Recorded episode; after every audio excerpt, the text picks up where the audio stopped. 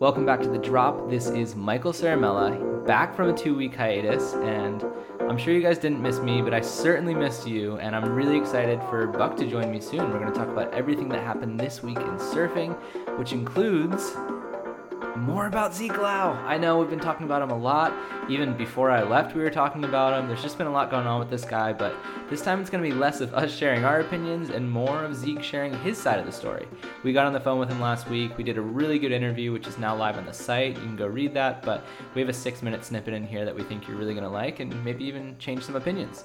Uh, we're going to talk a little bit more about Super Tubos. Buck has some kind of new insights on what's going on down there, the scene on the beach, what the waves could be like, etc. We're also going to talk about inflatable vests. We basically have the full story of where they came from, uh, who's responsible for them, which different companies have them, and the weird patent debate going on around them. Uh, we're also going to break down probably one of the most interesting and maybe the first true like viral surf videos of course, you know the one Sterling Spencer, Jeremy Flores. Most people listening to this podcast, if you're above the age of 25, I'm sure it was a big part of your childhood, as it was with mine. Uh, so we're gonna get the story behind that, what all went down, why it was such a big deal, and why it really shouldn't have been a big deal when you hear the, the reason behind it all. Uh, we're also going to break down some of the big deals that have been going down in surfing. We know that Balter just got its next payout. A few companies joined, uh, or sorry, became B corporations, which we're going to try to explain what that means, and also the Boardriders acquisition that's going on, along with some sponsor changes. So, with that, let's bring Buck in and yeah, let's drop in. Mikey Ciaramella, you're back in our studio, our very deluxe studio. Uh, you are married you are partied and you are married. You had a bachelor party, you had a wedding. I saw an effigy of you, just a big thing in your face on the internet. And I thought that was really cool, but I wanted to give you a heads up. Don't get in any political trouble because that's like people love lighting those things on fire, man. Yeah, that's a really good point. Um, I should probably take those down before I go for the city council in Playa Hermosa it, it really puts you in awkward when you have a an oversized construction of your face or your being in some form. It really puts you in a weird position. You can't you can't fuck up too bad from here on out because if you do, that thing is uh, it's gonna get light on fire. Yeah, it's true. It's a really good point. Um, but thank you, Buck. I'm happy to be back. I had a great time. I had a great wedding. I had an amazing bachelor party as well. We got really good waves. Um, the pineapples were uh, expressing themselves really well, so it was yeah, it was a huge success. It was a great two weeks. I would have no idea how to balance surfing and a bachelor party. I, those two things usually exist on two different sides of a spectrum for me. Um, I hope that people were able to find that line. Though. It was a lot more of the the former, the surfing part. I think we were in bed most nights by like 10 or 10:30 because we were getting up at 5:30 to go surf. It's it was like you know we're we're in a place where the waves are generally best in the morning with the winds and whatnot, and we had a crew that was pretty surf centric. We still you know we still had fun. We we ended up doing most of the drinking and that sort of activities in the afternoon, so you just pass out at like nine o'clock and it's great. Mikey, in your absence, we've got some updates. Uh, it's not that you're being replaced by Paul Evans, Snake, or Danny. Oh, thank God. It's that we have pad advice for you. Oh, yes. Uh, when you left the show, left the program, you were concerned about a a situation that many surfers have found themselves in, and that is just a pad, a, a part of a traction pad deciding to kind of peel off, peel out, if you will. So we decided to consult Sad Pads, the experts in I don't know what you call it. It's not quite just traction. The experts in depressed traction, in just traction in its most obscure artful sometimes, sometimes really just repulsive forms. Traction its many strange forms. Sad Pads, greatest page on Instagram in my opinion. Um, basically, they wrote a nice message to us explaining your situation. And as a reminder, Mikey, like we said, he had part of his pad missing. What the experts in this field recommend you do in this situation is that you just find a proper replacement to that part. You don't rip it off, start anew. You find another piece that can kind of fit right in there, and then frankenpad the rest of it when you need to. How do you feel about that? It kind of it stunned me. I'll say. Wait, so they're saying get like a new pad, or like take a pad off an old board, or what are they? What's the thing? They're saying you have to get a new pad, a fresh pad. I mean, I, I thought they'd go. First of all, I've never been too proud to rip a pad off a board and super glue it back down to a new one in my life. I've done that multiple times. That's not what they recommended. They say get a fresh pad. Go get a full new pad and find a piece that can sit in that vacated space. So, yeah, it kind of stunned me bit elitist. So okay, okay. So new pad, but don't put the whole thing on. You just fit the piece in where the other piece is missing. That's interesting. See, I thought they might go the route of a recent post where somebody built an entire traction pad out of the little samples that are on the outside of the traction uh, when you're at the surf shop, so you can feel it. oh. I thought they may say fill the gap with that. Yeah. But um, but this is an interesting one because then you're you're now left with whatever two thirds of a brand new pad. And what do you what do you do with that? I guess you have to figure it out. Uh, he has some advice there. Channel your inner Christian Fletcher and get some front kick up there. He says pretty much just use it however you see fit. Um, dangerous. I, I, guess maybe he's just trying to get more content for his page because this is wild to me. I did not expect this. I didn't expect we're gonna go to the store. We're gonna give thirty bucks, forty bucks, however, fifty bucks. How much are pads now? Uh, and get a new one and just go crazy with it. But hey, they're the experts, so I defer to them. All right. Well, with that, I guess I have to go find myself a new pad. I'll strap it on and we'll see how it goes. Good luck. Let's get to the news.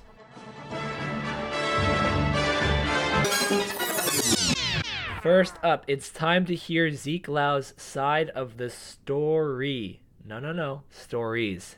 Title has that in there. Fun, right? It's not just one story, it's more. All right.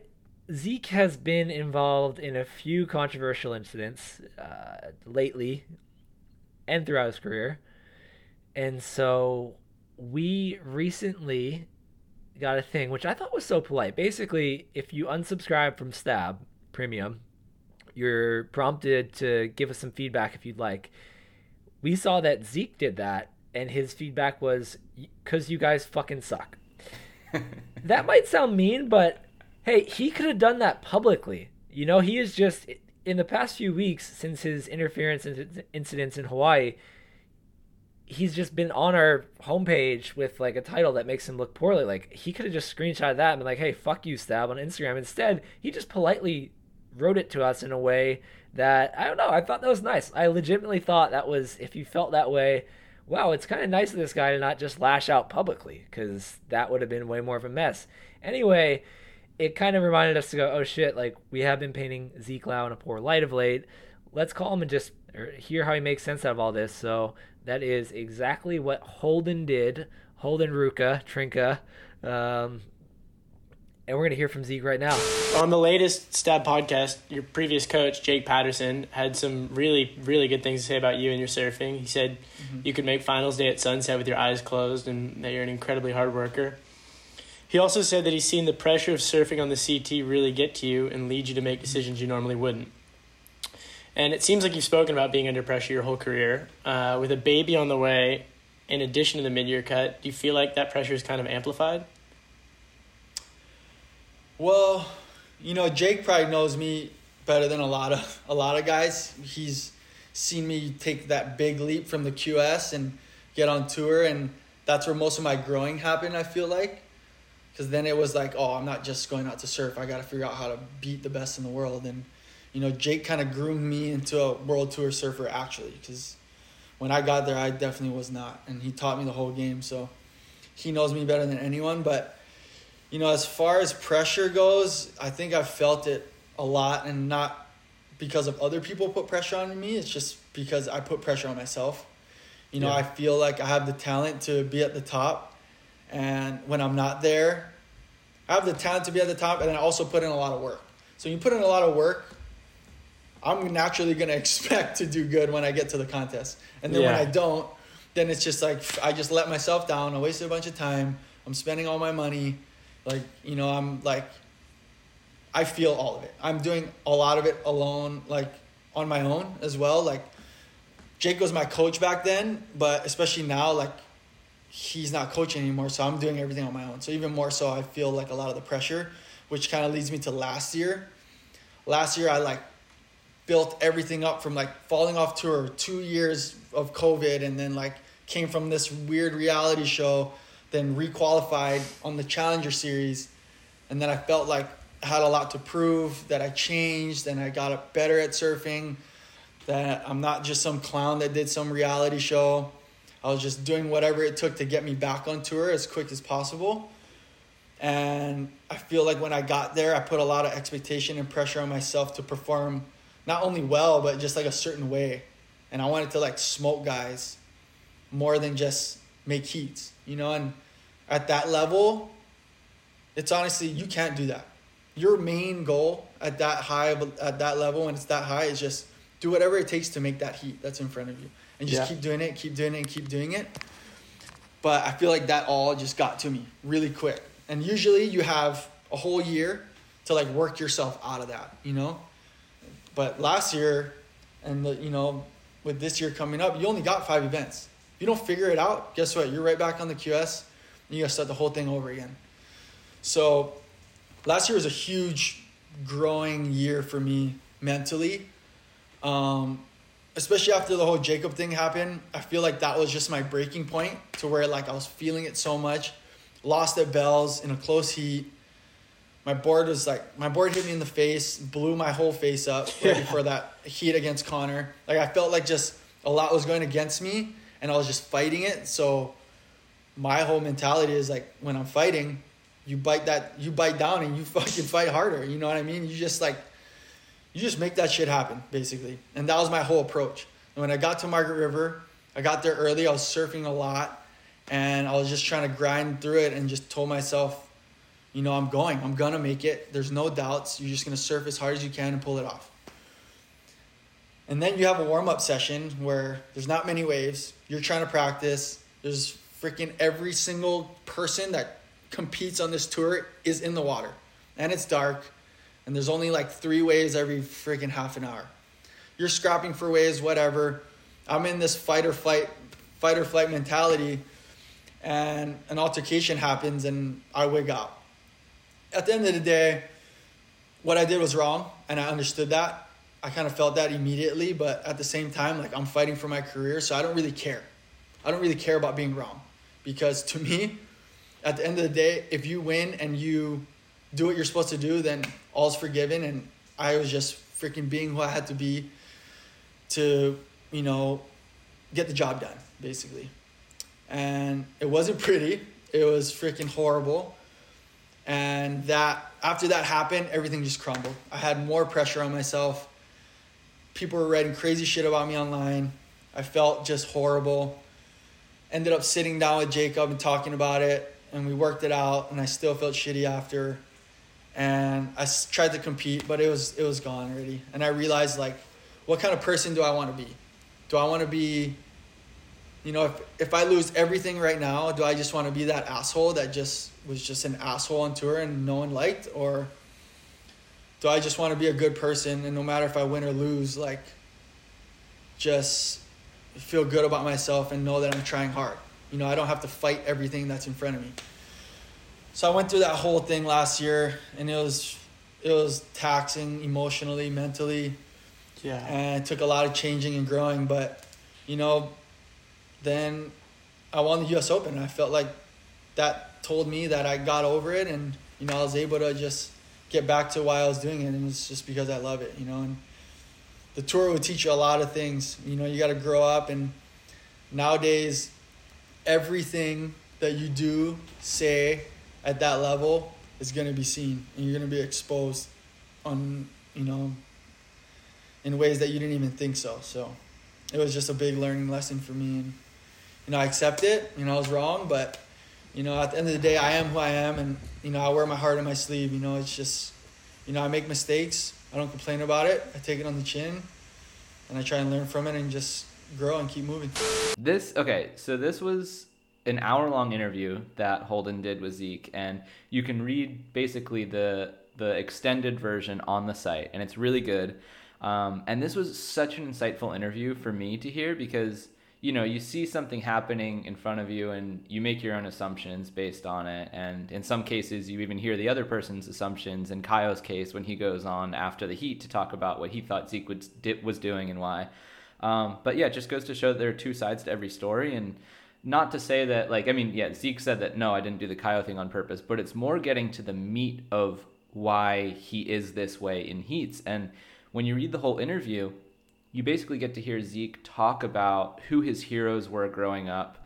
Um, a lot of them being these tough Hawaiian figures, you know, like a Sunny or a Johnny Boy Gomes. And basically, the way that they reached such great heights in his eyes was by being this aggressive, staunch sort of surfer who didn't take shit from anyone and kind of took whatever wave they wanted. But then there's also this really interesting introspection on Zeke's part where he's like, but okay, now you look at where these people are in their lives and in a lot of cases they're either dead or they're not doing well or, or whatever and he's like and i don't really want that for myself. So it sounds like zeke is really looking at this whole thing and being like okay you know i could continue to be this way but what does it lead to? That's not a future i want for myself. He just had a kid. Um, so it looks like he's really trying to turn a corner.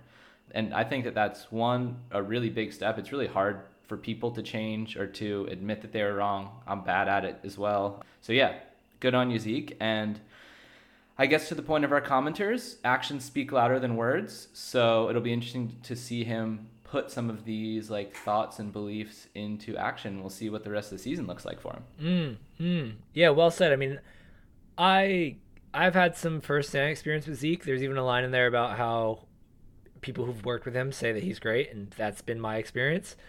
I still feel like I learned a ton about him through this. Uh, it's a long one. Our site marks it as a 15 minute read, and I remember when I first when it first came to me and I was editing it, I was like, okay, like interview. It doesn't have to be 5,000, 6,000 words, whatever it is. Like, let's see what we got here. Cut it up, and then I was like, oh shit, it kind of does. Like, especially it's just Zeke really opened up, and it's it's an incredible read. So I recommend you go check it out. And uh, to kind of close a loop here, we I went ahead and I reactivated Zeke's subscription because I think he was happy with us. So we closed that, and then the interview also you kind of mentioned it, but in the intro it talks about how basically when Holden caught up with Zeke, his child wasn't born yet, and so he had this decision to make between oh shit, do I I don't want to miss the you know my firstborn's first moment of their life, and I also am coming up on a mid-year cut and have poor results so far. So update there. He had the kid and he got to Portugal in time. So he got to get both. And um, yeah, it's go read this thing. It's great. Is he gonna go full like dad strength mode just right right off the bat in Portugal and get like a semi or something? Imagine if you add strength to him. just if if if dad strength normally doubles it for people, I don't know what the fuck's gonna happen.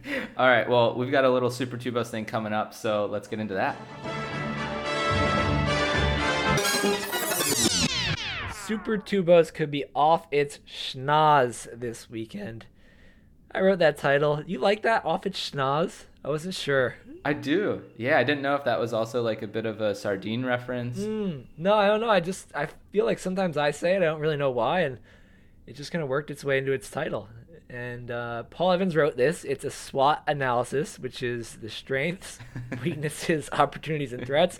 I don't think I've seen anybody do that to a CT venue or event before. So, Paul, great work. And then there's a bit of you in there, Mikey.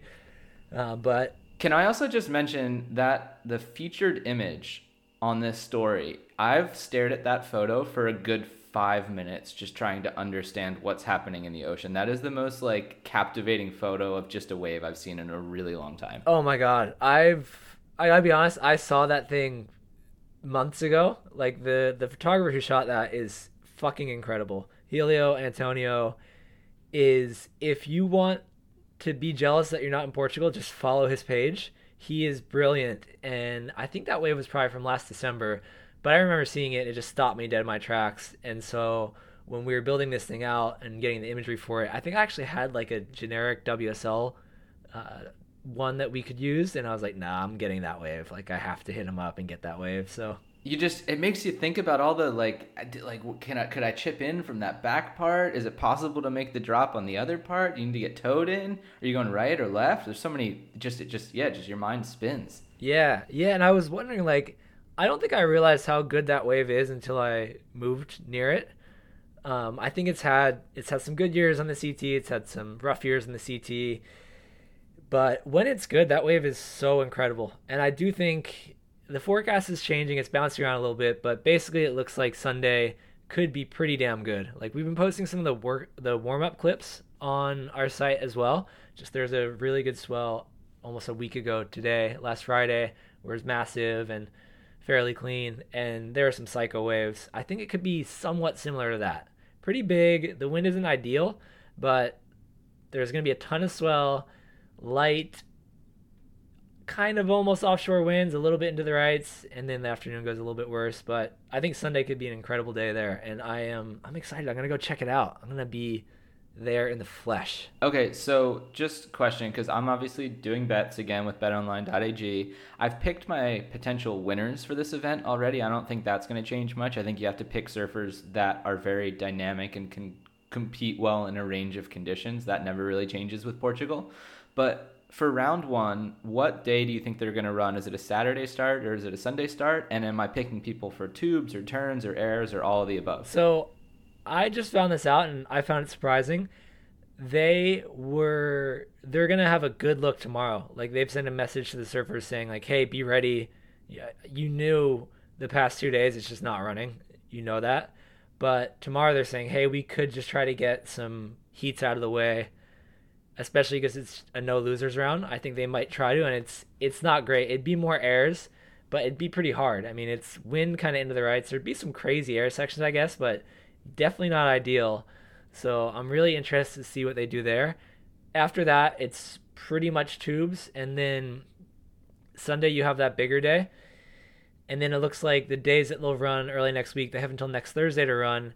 There's going to be some north wind, which is into the lefts. It's like side offshore the lefts open up. So with the size of swell and that wind, I think it's going to be tubing lefts, maybe some performance, maybe some rights, but the bulk will be tubing lefts if, if that forecast holds to be true. One other thing I wanted to call out I usually felt like I questioned that title before, but I was also questioning, like, oh, am I going to jinx it? Like, it felt a little bit jinxy to do that. Mm. And I felt this kind of safety blanket in that the WSL is always blamed of being cursed. So I was like, oh, if it goes wrong, it's not my fault. Like I felt like I had this perfect scapegoat. So that was really good. And then on the betting stuff, I have to share this as well. I've been looking at it and especially thinking like, okay, if it if it runs on one of these bigger tubing days, I really like Joan Duru. Uh, he's a wild card this event, and if you look at that guy's Instagram or pretty much anything out of France any winter, he just spends his entire winter threading waves that are not dissimilar to super tubos. He's also quite tuned into like those tide changes that some people tend to get messed around with. So I had this weird thing where I'm like, okay, he's used to these big coefficients. He's proficient in the coefficient. And then he's got Kaio Ibelli, and we're about to publish an interview with him, which is really good. We'll, we'll talk about it next week. But in that thing, he talks about how he's having some herbal tea. He's like went all in this year, and that includes really he went hard with a nutritionist and he was talking about his experience in Portugal and how he went and had some herbal tea. Like he's on this whole crazy program, right?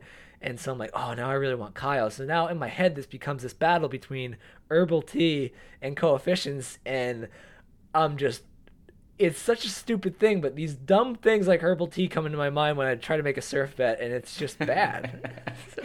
how do I look at this just like a normal human being like you? You pick Kaio Ibelli. Joan Duru is not going to beat him. Um, one more thing on this. So you live in a terrible place for most of the year for watching surf events. So what is the best strategy for when an event is really outside of your time zone? Like for me, this one's to start at who knows, like 1 a.m. or whatever. I'm obviously not to stay up all night to watch it. You know, you can scroll through the heat analyzer, but it's hard to get invested in an event like that. Do you have any tips for the people in America who are to be struggling to watch Portugal?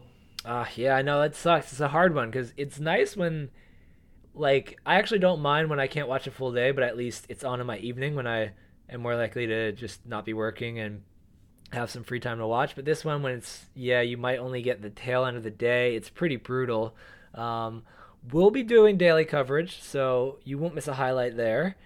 And then, I mean, I'll be doing some more fun stuff from the event, which won't really keep you posted and help you invest, maybe, but it will be fun.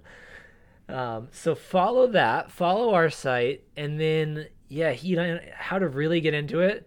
Um, probably put money down. That gets you in anything. Sorry, I'm not really supposed to plug it. I'm just being honest. Then I won't sleep. Yeah. Well, that's on you. Um, yeah, I would just stay on that heat analyzer and find your ways to get motivated to watch it because I think it's going to be a good one. It's it's not an ideal forecast, but Sunday holds true. Then next week has those that wind blowing in the lefts. It should be pretty damn fun to watch. So try to try to make it work. Hungover hold downs, patent feuds, and one in a million malfunctions. The story of surfing's inflatable vests. All right, this is a deep dive, and there's a lot of puns you could do because it's about inflatable vests. So it's like a deep dive, and it's bringing details to the surface. It's all out there, folks. Anyway, it goes from the inception of these products till now, and we have a quick note from the writer Pedro Ramos, who will break it down, and we'll go into some more detail after that. Let's hear from Pedro. Hey, Buck. For this article, I got in touch with the people responsible for developing and creating personal inflation devices, which are usually deployed under XXL conditions. I realize that these departments are pretty much running at a loss within their companies as they take a lot of time, resources, and R&D. But good on them for keeping guys safe out there, because writing obituaries is never fun or pleasant. Um, there's a lesson in guerrilla philanthropy in there as well, straight from the Yvon Chouinard playbook. And I found out that Shane Dorian is a very, very busy man, but he'll take his time to sit through pre flight safety demonstrations. I think he actually might enjoy them. All right, I'd say I was fairly close to this one. Like I saw it coming together, and for that reason, I'd like to just hear your take on it. Well, you didn't see it coming, I'd imagine. How do you how do you feel about the piece? No, this thing came right up from under me. Well, There it is. um, yeah, this is this is fascinating, right? Because this is something that has probably it's it's impossible to say objectively, but has probably objectively saved lives. And it's so fascinating that like the back half of the story basically comes down to all this patent stuff that seems so beyond the point. And like even Shane Dorian, who you could say is the person mostly responsible for them coming to life, is like, yeah, I don't really. That's never what it was about. I'm just happy, you know, it's helped people. Um, so it kind of annoys me. It, it makes me think almost of like all the big pharma stuff, you know, and how people jack these prices up of these pills. On the other hand, I see the flip side of it. It takes so much money and investment to to make the medicine to cure people that there needs to be some incentive to do that. And obviously that's the payoff on the backside. So I don't know. I guess I got kind of caught up in the weeds of the patent stuff and it annoyed me. But the backstory behind how these things came to life, the one of those just like simple genius moments where Shane's on a plane and you know they talk about those inflatable vests and then he tries one out and it just like works the first time. It's pretty brilliant. It's crazy. Yeah. It's insane. Yeah. And it even breaks down like he got thinking about that because he had a horrible wipeout at Mavericks in 2010, two wave hold down. And one thing that we brought to the surface here, get it, uh, was that that was the day after the Mavs contest at the time ran. And so both Shane and Cole Christensen, who also developed the vest with Patagonia, both had horrible wipeouts that day, and both were said to have been celebrating the contest the night before. So that's where the hangover hold down comes in. I could not imagine anything more brutal. We were talking about your bachelor party earlier, and just the mix of surfing and partying. A hungover hold down sounds brutal to me, so I fully get it. And then yeah, the whole thing about the airline vest that was fascinating. Um, and you you said it before, but Sion Milosky died in 2011, and since then, you know, these things were coming about right around the same time, like those early versions. But since Sion, there hasn't been a death of a big wave surfer wearing one of these things. When Marcio Freire died at Nazare a few months ago, he was not wearing an inflatable vest. He was wearing an impact vest. So it's crazy. And I think another thing this story goes into, it's really focused on the whole process of design. But one thing that I feel like really deserves mention, which it's it's touched upon, but could be its own story, It's just I don't think it's a coincidence that big wave performance levels have never been higher. Like I think without a doubt these things gave people the confidence to really push it there. And so that's no coincidence either. These things really change the game. So What about medium wave performance levels, Buck? I heard that you've uh, actually purchased one of these inflated vests. Ooh, purchased. No, I used to work at Quiksilver, so uh, no. Thank you, Pale. Still love you, Pale. Um, I have worn the red airlift twice. Both times, I think maybe was it twice? Maybe it was once.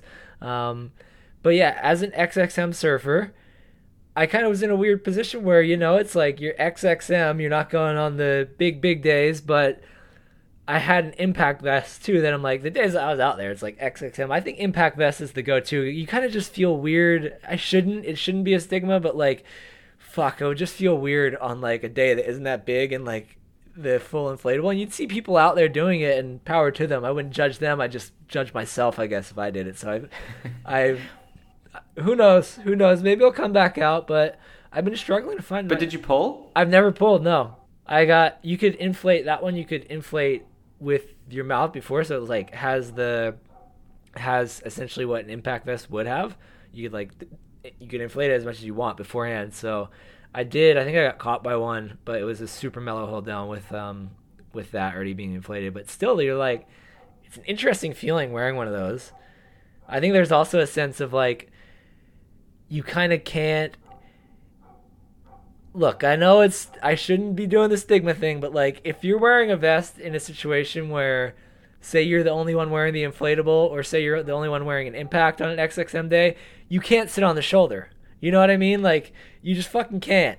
So i probably tried to consciously avoid that a bit too. I'd probably be like oh well maybe if i just don't wear a vest today or don't wear the inflatable like i can kind of just sit where i want. I don't have to be the mad dog so deep. So it's uh the story doesn't touch on that, but I'm I'm happy you asked because it's something that I've struggled with. The Balter boys get paid. B Corps, Boardriders acquisition, and more. Ooh, we got that surf industry news piece for you. A lot here. Um, the first thing that's mentioned is Balter. If you're unfamiliar, that's the Australian beer company that was invested in by people like Bede Durbridge, Josh Kerr, Mick Fanning, and Joel Parkinson. Uh, guess what? They are rich. They're rich. That's all. Um, one, my favorite detail I think about that is that Bede recently turned 40. And here on this podcast, we have a long standing tradition of me mispronouncing names. So, not sure if I'm getting this right, but Bliss and Iso. I didn't know the name, but I looked them up and I am very familiar with that sound. Basically, at Bede's 40th birthday party, he had this Australian hip hop group who is burned in my head from I think it was mostly like Billabong movies from like Australia in the early 2000s, but their sound was right there in my head. I was like, "Oh, those guys." So, yeah, it was like what there's stepping stones and That adds up. and frothing. Yeah, get into there. The idea of these people playing at Bede's house, it just made me so happy. So we're very happy for them. Mikey, anything about that that stuck out to you? Uh, it just made me think: Should we start a beer company? I mean, we could go stab in the dark ale, Ooh. stab high life. Ooh. the The opportunities are unlimited. Wow, wow. I mean, hey, it seemed to work for St. Archer, and uh, Balter just got paid. So I don't know who we'd host at our party. We'd have to sort through that, but I'm sure we can find somebody. All right, another thing that worked its way into that headline B Corps. If you don't know what a B Corp is, I wish it was easy to explain. I'm going to try my best. Basically, Benefit Corporation is this nonprofit that gives your business a certain certification or label that you could claim that's widely recognized and you have to benefit. So to get this certification, they'll do a deep dive, look at pretty much every single thing that you have, and a company needs to show value for non a company needs to show value for non-shareholding stakeholders such as their employees, the local community, and the environment. Once a firm crosses a certain performance threshold on these dimensions, they get that certification. I know that this process is massive. Um, there were talks of Quiksilver. I don't know if it was specific to Quiksilver or if it was through all Boardriders, but pursuing this, doing at least the early stages of it when I was there. That was two years ago. Um, so this is a huge thing. The companies that Patagonia has already been a B Corp certified company. Uh, Rip Curl and Creatures both recently joined that club. So there's nothing bad you could say about this. This is just awesome. This is surf companies stepping up and showing that, hey, we don't want to just find ways to uh, stain pieces of cotton and get money from people. We want to actually benefit things like the community, their employees, the environment. So this is fucking great. What else we got here? Boardriders acquisition. Nothing huge to report there. We're just hearing hearing that the sale is potentially in the works basically since last fall. Boardriders Group, which owns Quiksilver, Billabong RVCA, their parent company Oaktree Capital have been shopping them around. We heard that something might be coming there, and it may be Authentic Brands Group. We'll see. Once anything actually happens, we'll have a deep dive. So, just whispers. Well, but it's worth noting that like the two companies that we're looking at buying Boardriders that we know of are Blue Star, who own Hurley, and ABG, who own Volcom. And one of the things we were talking about, you know, within our circle is just like look at the difference of how, you know, those two brands have shot out after that sale. Like Hurley's definitely gone more of the non-endemic route and they're going into, you know, like different products and services that aren't really related to surfing whereas Volcom at least from what I've seen has remained kind of true to surf. So uh, there is a big difference. It's not just like oh they're going to get bought. It's like who buys them kind of determines their brand trajectory mm. in a Hmm. way. Mm. Yeah. So I guess we'll see. We'll see. It will definitely determine that. I think it has huge implications no matter what happens. So once anything goes through, we will have a story and more. That's in the title too. Some sponsorship shakes. Julian Wilson and Mateus Herdy are off Red Bull. Kolohe Andino is off Oakley. So a few things there. The most surprising one there for me was Mateus Herdy and Red Bull. Um, that's a bummer. I was I was stunned by that. I don't know what the deal is there, but I think he's so impressive. He's a great kid.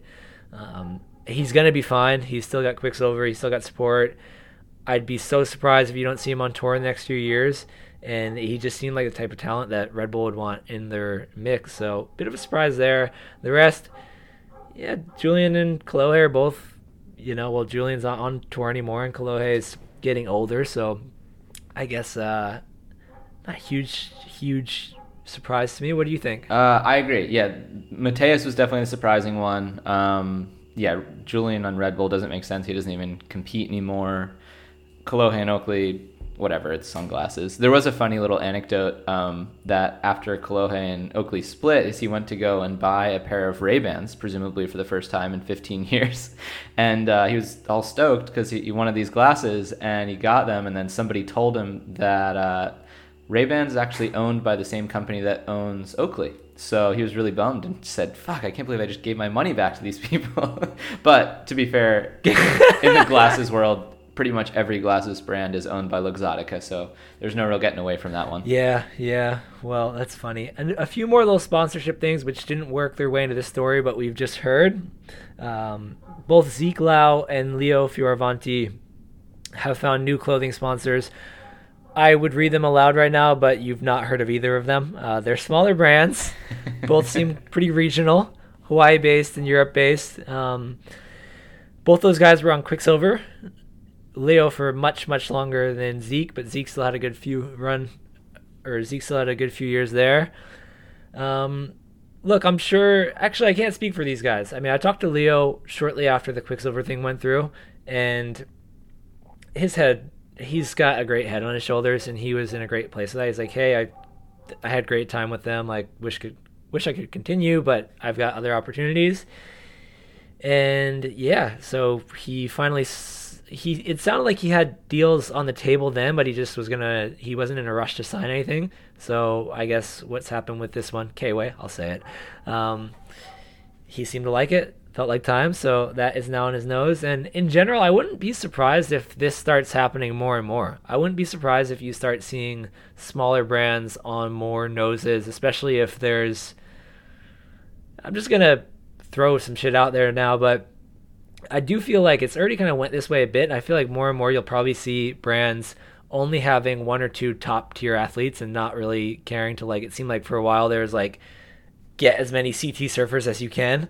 Um, I don't know if brands really see a ton of value that anymore. Like, you know, it's it's it seems like it's more more money going to the top few and less spread out. So I wouldn't be surprised to see more surfers signing with smaller brands. What do you think, Mikey? Yeah, I honestly think it like confuses your marketing when you have a bunch of top people at the top. Like I don't know, you even think of Billabong was making that trilogy film, you know, the new trilogy film and you've got Ethan and Griffin and Seth and the fact they left isn't really the point, but it's like you you have those three guys, but then you have your only world champ is not even part of that equation. You know what I mean in in Italo. So it's just I think that if you can narrow go narrow and deep and like just really hone in on the the three surfers that matter to your brand the most, I think that's actually a better strategy overall. Granted, I don't know anything about uh, brands or finance. But to me, that makes the most sense. I'd rather have like three people that are really strong on your team than just like this generally good broad team. I agree, and let's see. I like I said, I wouldn't be surprised if more of this, especially seeing more.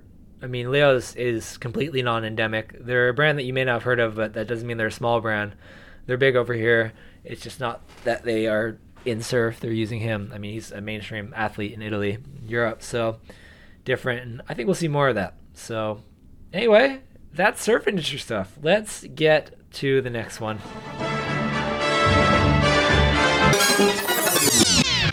True story.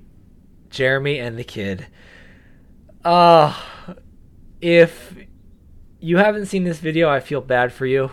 Actually, no, I feel happy for you because you are about to experience it for the first time, which is incredible. Last week, we dropped the Sterling Spencer documentary, Are You Serious? about his life and specifically his brain injury and his suffering with that and his road back. But a big part of Sterling's rise, he had a lot of great shit. It wasn't a big part, but one of the probably the most popular things that he did was dubbed over this video of a kid trying to get Jeremy Flores' autograph on the beach at J Bay. It's hilarious. Um, I still laugh at it. Mikey, do you remember seeing that for the first time? Oh my god. Yeah, it's seared into my memory. I can pretty much recite the whole thing from memory, whatever it is, 10, 13 years later. Uh, let's hear a bit of it. We have to we have to hear it.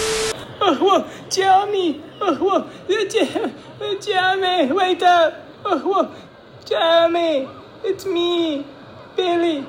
Jeremy, hold on. Can I please have your signature? Please, I ran from over there so far. Shoo shoo, my knees, they sting. Go it. Go on, read some books. Oh. Read some books. um, so what? This is a short video featuring Dave Malcolm, the man who made "Are You Serious" and also made that Jeremy Flores Sterling clip. He just tells the whole story behind it. I think it'd be unsatisfying if we reveal it here. Like the reason why this video happened or why Jeremy wasn't giving this kid his the autograph. Like I just I feel like you have to experience it through this video. It's just gonna fall flat here. So go check it out. Um, am I wrong to feel that way? Do you think we should tell people? I no, I think they should go watch it. Absolutely, it's it's short. I think the only thing this video is missing is Jeremy's thoughts on the matter all these years later, because it's been so long, and he was obviously so mad about it in the moment, which I also don't really understand. Like, I, I guess some people have said that you know maybe some like media sources or whatever actually like took it seriously and you know wrote articles about him not giving a kid an autograph and i guess i get that but i also like how do you not just find that like how can you not laugh at yourself like that's just a fucking hilarious video Yeah, I don't know. I guess there is the side of it where some people thought it was serious, and then the other side of it is just like I guess Sterling made fun of everybody and everything, but still, that's you know he's he's making fun of you. He's targeting you as a as a something for humor. So yeah, I get why he was angry. I think I feel like maybe I talked to him about it in our chat, but it wasn't too compelling to include in the interview. I don't know if it made it in the final interview, but I think he's obviously made peace with it. I know him and Sterling have made peace, so that got resolved. But did they make war first though did, was there was there ever like an actual altercation from what I understand, yes, at Surfer Poll one year. Um, don't know if it's one of those just long-standing rumors, but that's definitely what I heard. So, but yeah, incredible. Read some books. And it is almost time for the surf sin, but before we get there, we will talk about what's coming next. I hinted at it last week, but our first stab of the year entry is coming. It is from Jacob Wilcox. It'll be on the site next week. How surfer get how surfers get paid, episode six. We're looking to publish that on Thursday. And then, Mike, we may have touched on it here, but you've got a deeper dive into overlapping heats. Basically, we were hearing some stuff about overlapping heats and a little bit of of controversy almost. Um, so you decided to sniff around that, and from what I understand, it's been interesting so far. It's not been the result that I thought, not the result I desired. No, I desire the result, but maybe not the result I thought. How's that been working on that so far?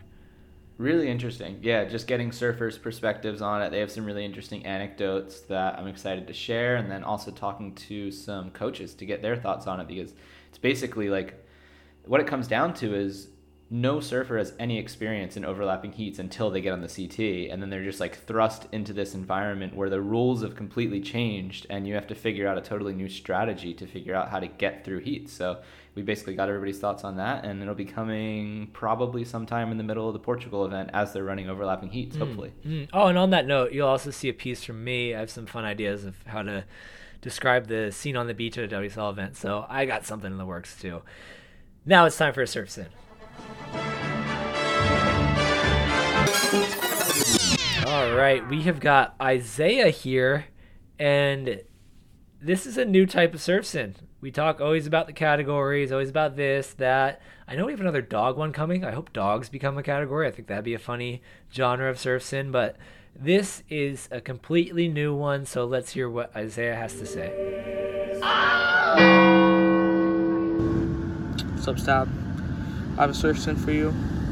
So basically, uh, I get my dad to film me because I like making edits all the time. Except at South Gums. Um, and if he misses one of my clips, which he always does, and it seems like it's always my best clip, I get mad at him. And I know I shouldn't because every time I film, I always miss, or at least it seems like I miss a lot of clips. And yeah, I still get mad at my dad for missing one of my clips and it's not cool. It's hypocritical, but I still do it every time, and I don't. I can't stop. So, give me a penance, please. Help me out. Um, yeah, thank you. A good Well, first of all, I can empathize. I think, um, you know, like I've been filmed. My dad used to film me when I was a kid, and now I get filmed for other things. And there is a certain level of just like it's like frustration and disappointment when you know that you did something good for once in your fucking life and, and, somebody was on the beach that was having a camera that was supposed to be pointed at you and it either wasn't or they were doing the reverse record thing or something fucked up. Yeah that's a great trick. that one moment that yeah it's it was so it i understand the frustration um, but in my life i've matured i hope a little bit and now when it happens there's there's there's still that instant of like oh fuck you but then you got to reel it back in. You got to reel it back in and you got to realize that they're doing something very nice for you that probably in my case certainly nobody should be filming me surf that's a waste of everybody's time realistically but somebody's still out there doing it. They're in the hot sun or in the cold whatever it is. So you can't be mean to filmers. They're doing their best. They're never missing clips on purpose i promise you. It, it hurts them as well. Um, the worst instance that i ever saw this i don't think i ever got to this level. I was at waco one time and this uh, kid they had the air section running and he didn't air and his dad was supposed to be filming on the beach and i don't know how exactly it was communicated but the kid found out that his dad didn't get the air and he paddled back out and he was sobbing like tears were oh, streaming down his face no. and i was like oh my god like this is like kid if you ever want to first of all, you're in a wave pool. Just do it again. You get the same section every single time.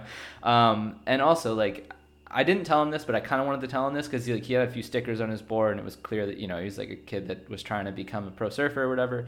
And I was like, look, man, I wanted to say this, but I didn't. But I wanted to be like, look, man, if you want to be a pro surfer, like this doesn't matter at all. Like that air you just did, like sure, maybe it would go on your Instagram and it would get a few likes and comments, but like big picture, man, just keep surfing, keep getting better, keep having fun. That's how you're gonna get to where you want to be. This little moment means absolutely nothing. So that's my take on it overall.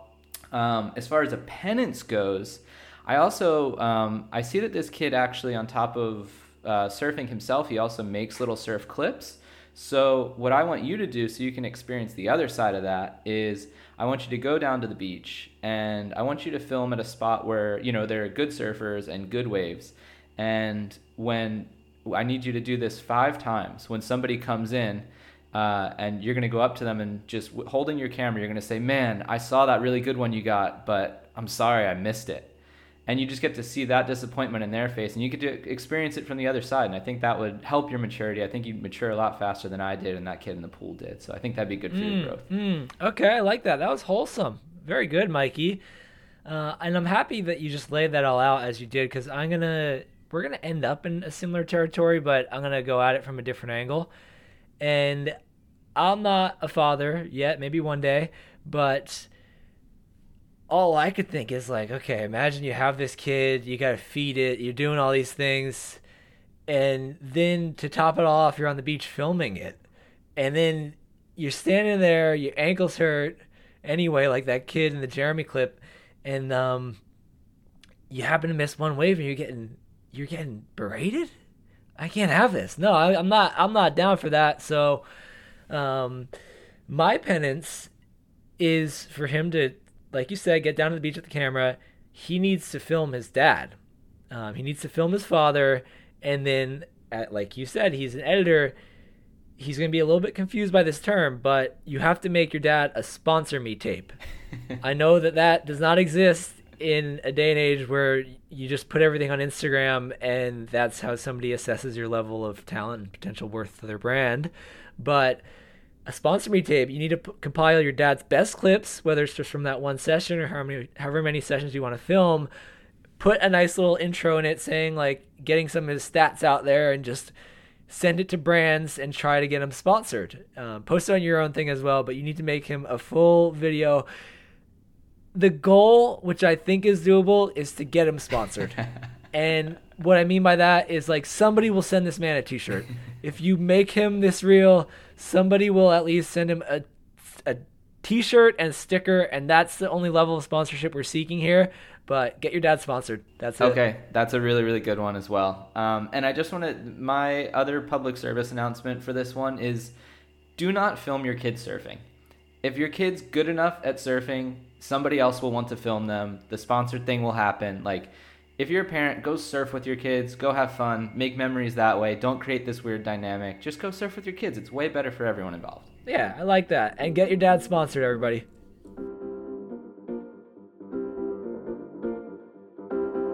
Thank you, as always, for listening to The Drop. And again, if you have a surf sin of your own, please send them to us at Michael, Michael at stabmag.com or Buck at stabmag.com. Uh, we prefer videos. We are going to be doing something very interesting with them on Instagram in short time, so I would really recommend doing it that way. And also, since we recorded this podcast, there's actually been an update on the whole B Corp situation. We talked about Creatures of Leisure and Rip Curl getting that status. And actually, just today it was announced that Pyzel also reached that status. So they're the first board company to achieve it. So basically, we have a board company, we have a hard goods company with Creatures of Leisure, and then we have a, I guess you'd call them a soft goods company with Rip Curl. They kind of make everything. But anyway, the surf world is. Uh, it's going B, I guess. It's going green. I don't know. Whatever you want to call it. But that's what's going on in the world this week. Portugal's going to be starting any minute, so I hope you're watching. I hope you have a better time zone than I do. And until next week, over and out.